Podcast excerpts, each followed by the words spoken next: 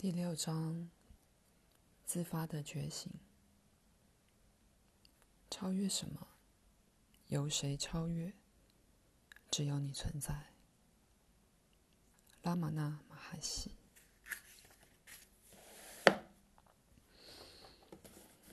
有一天，东尼·帕森斯穿越伦敦公园时，注意力不由自主地从他的思维和对未来事件的关注。转移到走路时脚步的感觉和挤压。没多久，出乎意料之外的，那个观察走路的我脱落了，只剩下走路。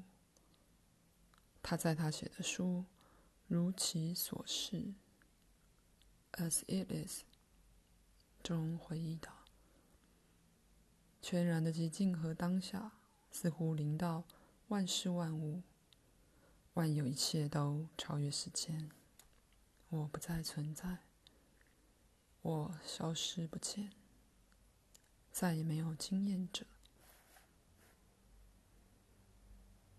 帕森斯并没有接受禅修练习或灵性训练，没有经验者的这个经验，犹如意料之外、自动发生的启示。很快就发展成完善的灵性觉醒。他写道：“当时的经验是与万有一切成为一体，无法抗拒的爱充满万事万物。他突然遇见他所谓的开启的秘密。这个显而易见的礼物是过去一直可以取用的，未来也永远如此。这个事实是。”大自然、人群、生与死，以及我们的挣扎、我们的恐惧以及我们的欲欲望，全都被包含在其内，并回应出无条件的爱。苏珊娜·谢格尔的觉醒也是突然发生的。她是芝加哥的原住民。二十几岁时，全心修习超觉静坐，后来停止禅修，然后结婚，和法国丈夫搬到巴黎。她怀头胎时，在一个温暖的午后，踏上公车，原本习惯的身份感被迫推出原本在我体内的位置，推到身后大约一尺的新位置。在我头部的左侧，我现在在我身体的后面，看着外面的世界，却没有使用我身体的眼睛。这是他在回忆录《撞见无限》（Collision with the Infinite） 中的叙述。对谢格而言，这次突然的身份转移并不是极乐的灵性体悟，而是在震惊中失去某种舒适、熟悉的东西。他花了数年想要找回原有的身份感，直到他遇见一位灵性老师，向他证实那次不愉快的经验是真正的灵性觉醒，他才松了一口气。让他发展成彻底的认识，知道他不但什么都不是，同时也是一切。罗伯·亚当斯儿时在纽约市成长时，就发现自己拥有神奇的力量，只要复述三次神的名字，就可以得到他想要的任何东西。有一天，十四岁的他坐着考数学，像平常一样运用他的技巧来得到正确答案，却出现一种强烈属灵的启发。世界在其中失去实质性，他放眼望去的每一个地方，都只能看见不变的本体我。这是穿越一切、胜过一切的存在源头。他在。沉默之心 （Silence of the Heart） 中回忆。没有时间，没有空间，只有我是。万事万物都是我。我这个字包含整个宇宙，无限、难以描述的爱，充满万事万物。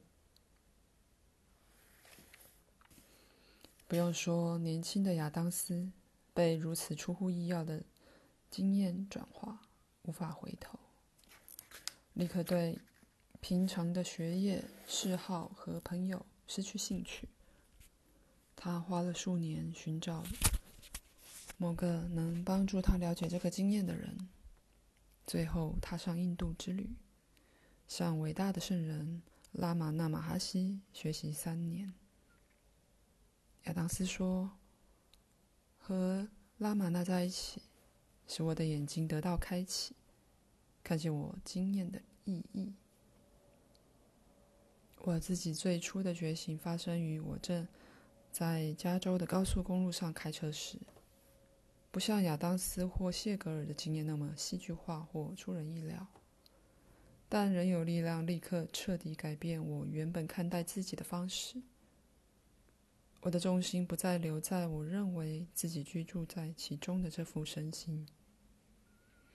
而是突然了解我，其实就是这个整体的明光，这个觉醒，觉醒的空间，身心和一切其他事物都在其中出现。而这个整体性，这颗明亮的珍珠，如玄沙师被禅师所称。是唯一的实相，超越时间，一直存在，不曾离开它。这几个字一直在我脑中奔驰，不曾离开它，犹如极乐的浪潮流遍全身。觉醒的本质。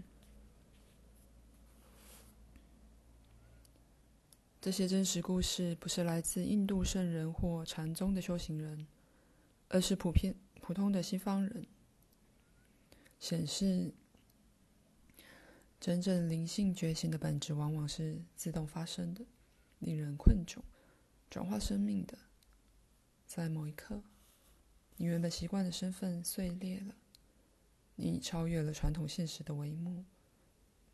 看见更深的灵性根基或存在的浮流。相较之下，物质世界只是表象。结果，你再也无法以以前的方式看待你的人生，再也无法把它看成绝对真实、永久或坚固的人生。觉醒这个用语是如此恰当，经常被人使用。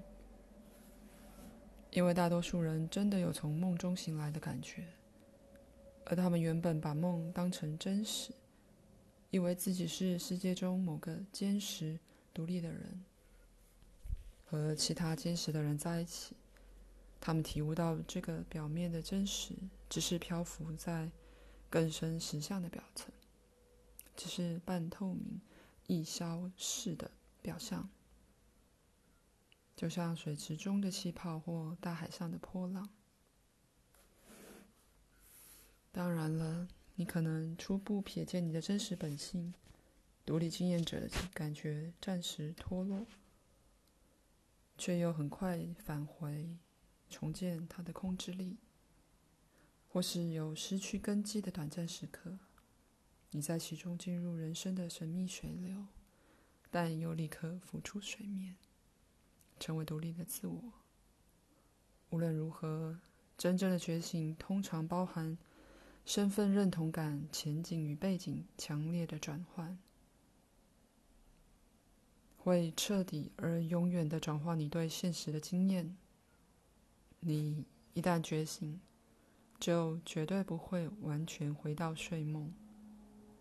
不过，有可能偶尔打个盹。一旦你知道自己是谁，就绝不会完全忘记。但这个认识有可能看似消失，或使你困惑。每一个真实的觉醒都有自己独特的特点，就如上述故事所显示的。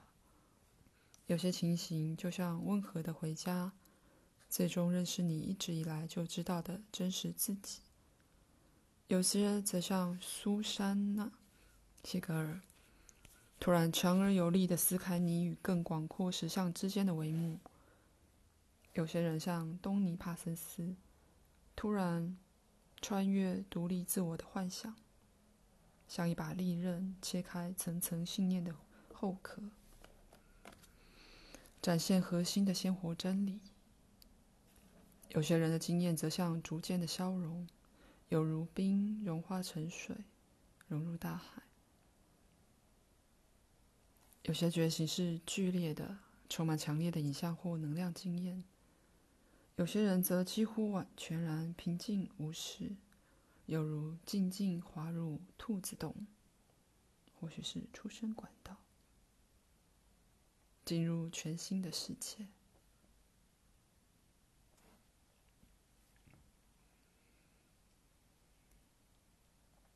时间与永恒的交汇，不论是具有什么特点的灵性觉醒，都发生在存有的纵向与横向两种层面的交汇点。西方人的一生几乎都在时间与空间的横向层面，背负许多信念的包袱和个人的历史。勤奋工作以得到某些目标，同时又害怕失败、寂寞和死亡。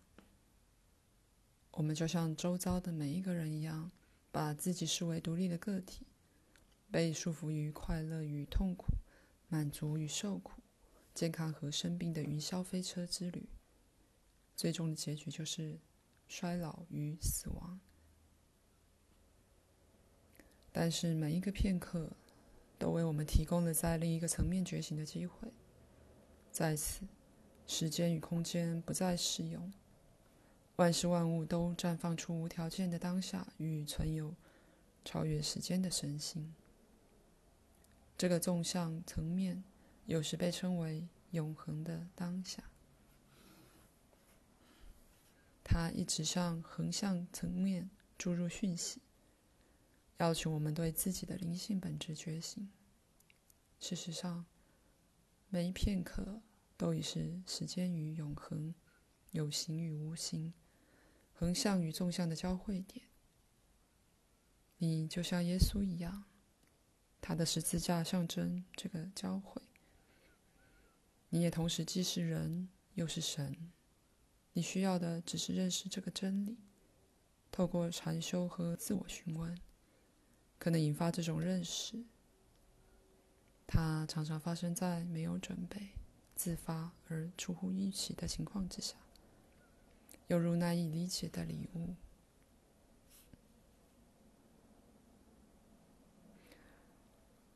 觉醒的最初阶段。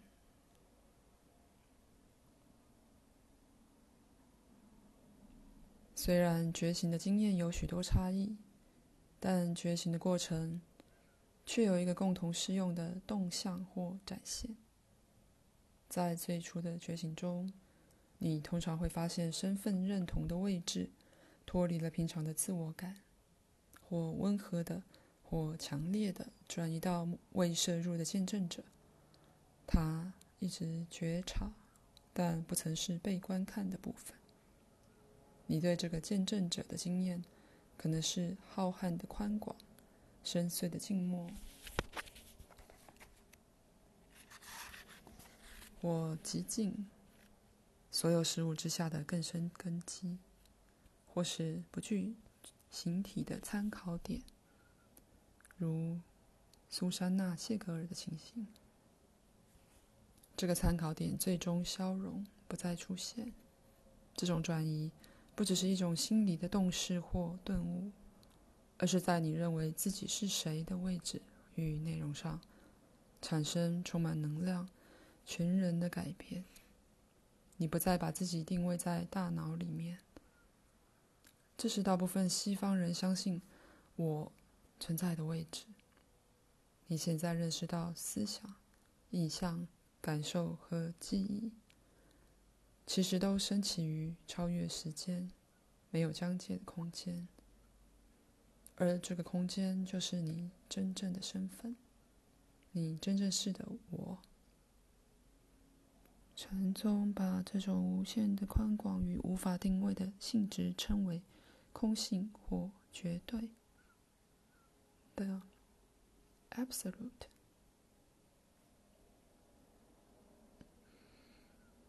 不用说也知道，这种突然的转移可能使人仓皇失措，就如苏珊娜·谢格尔的故事所说明的。她有时会伴随强烈的能量释放，或是深刻的感受，如惊奇、感恩、爱或轻松。在我自己的情形中，狂喜的能量浪潮从脊椎上涌，由头顶出去。有如喷泉，持续数小时。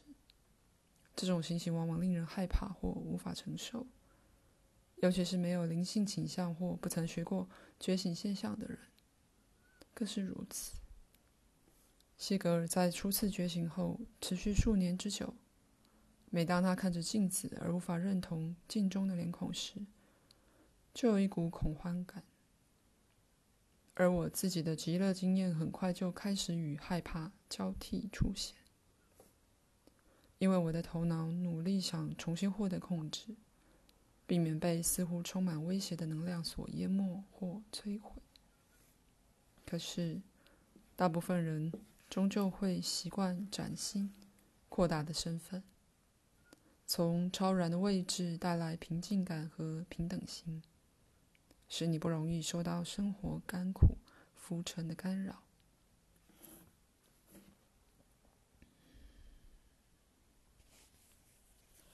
觉醒的全然盛开，从个人心里的自我，由思想和感受组成，定位在头脑里，转到无形、无法定位的空无。包含渗透一切。这种身份认同的转变虽然具有转化的力量，但仍只是觉醒全然盛开过程的最初阶段。包括独立自我在内的一切都没有长存实质的存在。这种体悟虽然会带来稳定感，但也可能使你变得被动、疏离、脱离现实生活，导向一种虚无的观点。一切都是空，一切都不重要，还有什么好在乎的呢？所以下一步就是认识万事万物都有终极的价值和意义，毫无例外，因为岩石、云朵、汽车、建筑、街上的游民，都与你的原貌是不可分割的。其实他们正是你根本的自己。他们没有实质和永久的存在，同时也充满神性，伴随着光辉或当下，所以是珍贵无价的。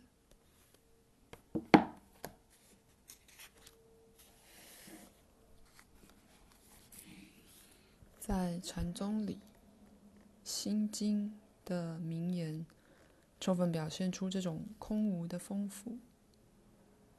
心经说：“形体就是空无，空无就是形体。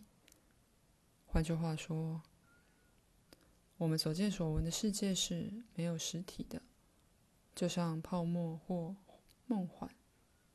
但这种空无，这种更深的根基是永不分开的，没有区隔的。这是以有形世界的多重巨码。”自然呈现自身。如果你过度强调空无，就变得疏离、冷淡、漠不关心的危险；如果你过度强调形体，就有再度卷入梦境的危险。形体和空无是交织在一起的，是一个硬币的两面，是单一无缝实相的两张脸孔，就像前景与背景、内容与脉络、物体和空间的关系。禅宗把实相这种不二的本质称为真如或如如。禅宗有一句名言：“见山又是山，见水又是水。”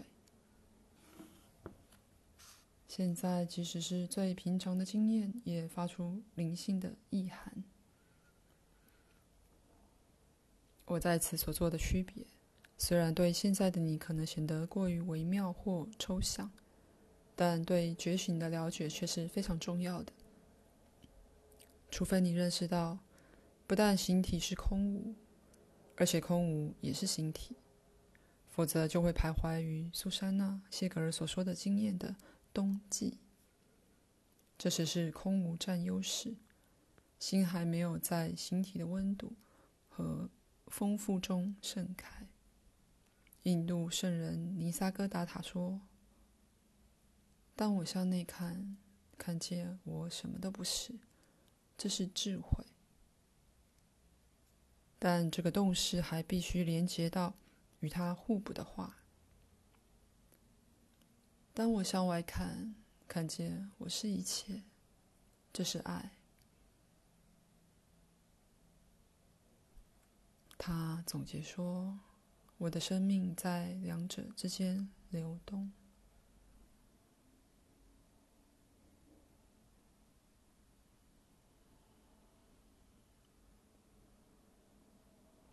少数人会突然打开完整的体悟，了解形体就是空无，空无就是形体。例如，罗伯·亚当斯与同学一起参加数学考试时。不但体悟，它就是纯净的觉察，光辉的空，绝对的我是，也体悟它就是万有一切，毫无例外。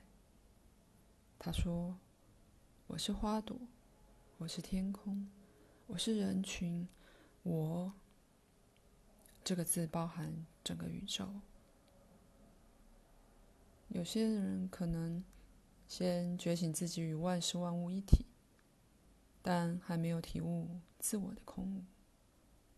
这种情形可能使人执着于这种一体感，把它当成属于我的东西。但大部分人都是先觉醒于形体就是空，然后才逐渐体悟实相的整个不二本质。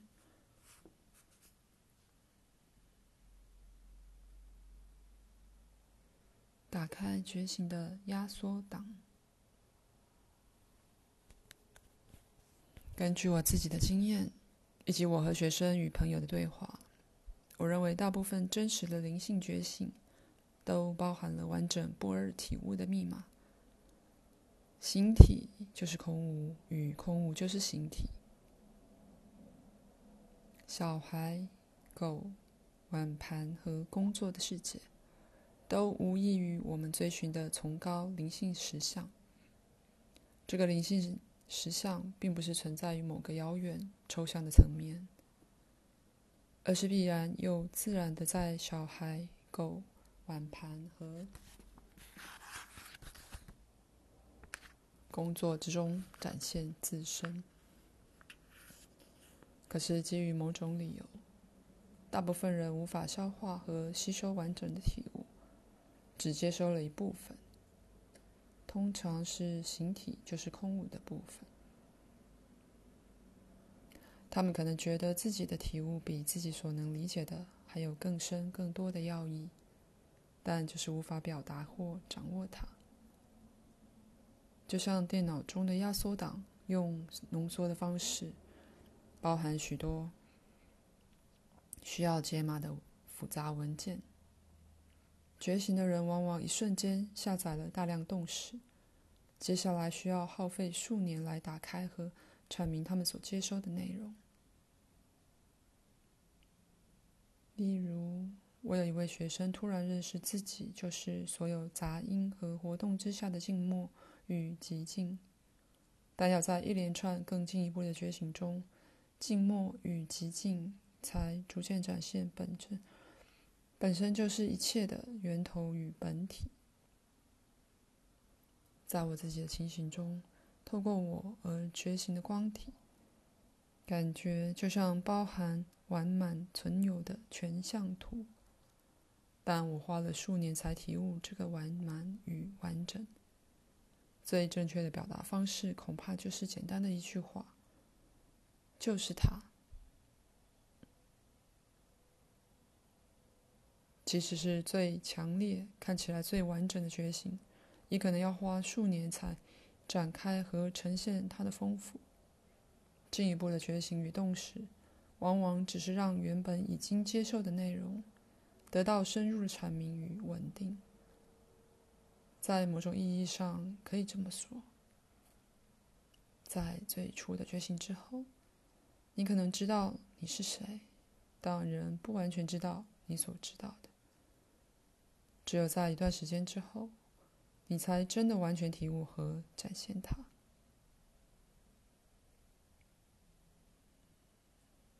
觉醒的能量经验。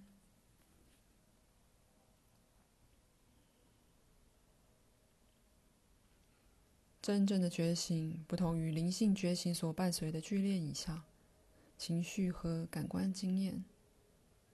觉醒本身通常是指经验到你身份认同所在位置的细微转变。你遇见实相的立足点。我的老师金恩·克兰偶尔会劝告学生要找到背后的你自己。在头的后方，而不是在前额里的新大脑皮质思想工厂。他的意思是要把你的身份认同从思维的心、自我形象、人格，转移到你后面的觉醒、觉察空间，也就是透过每一双眼睛凝视出去的那一位。最后。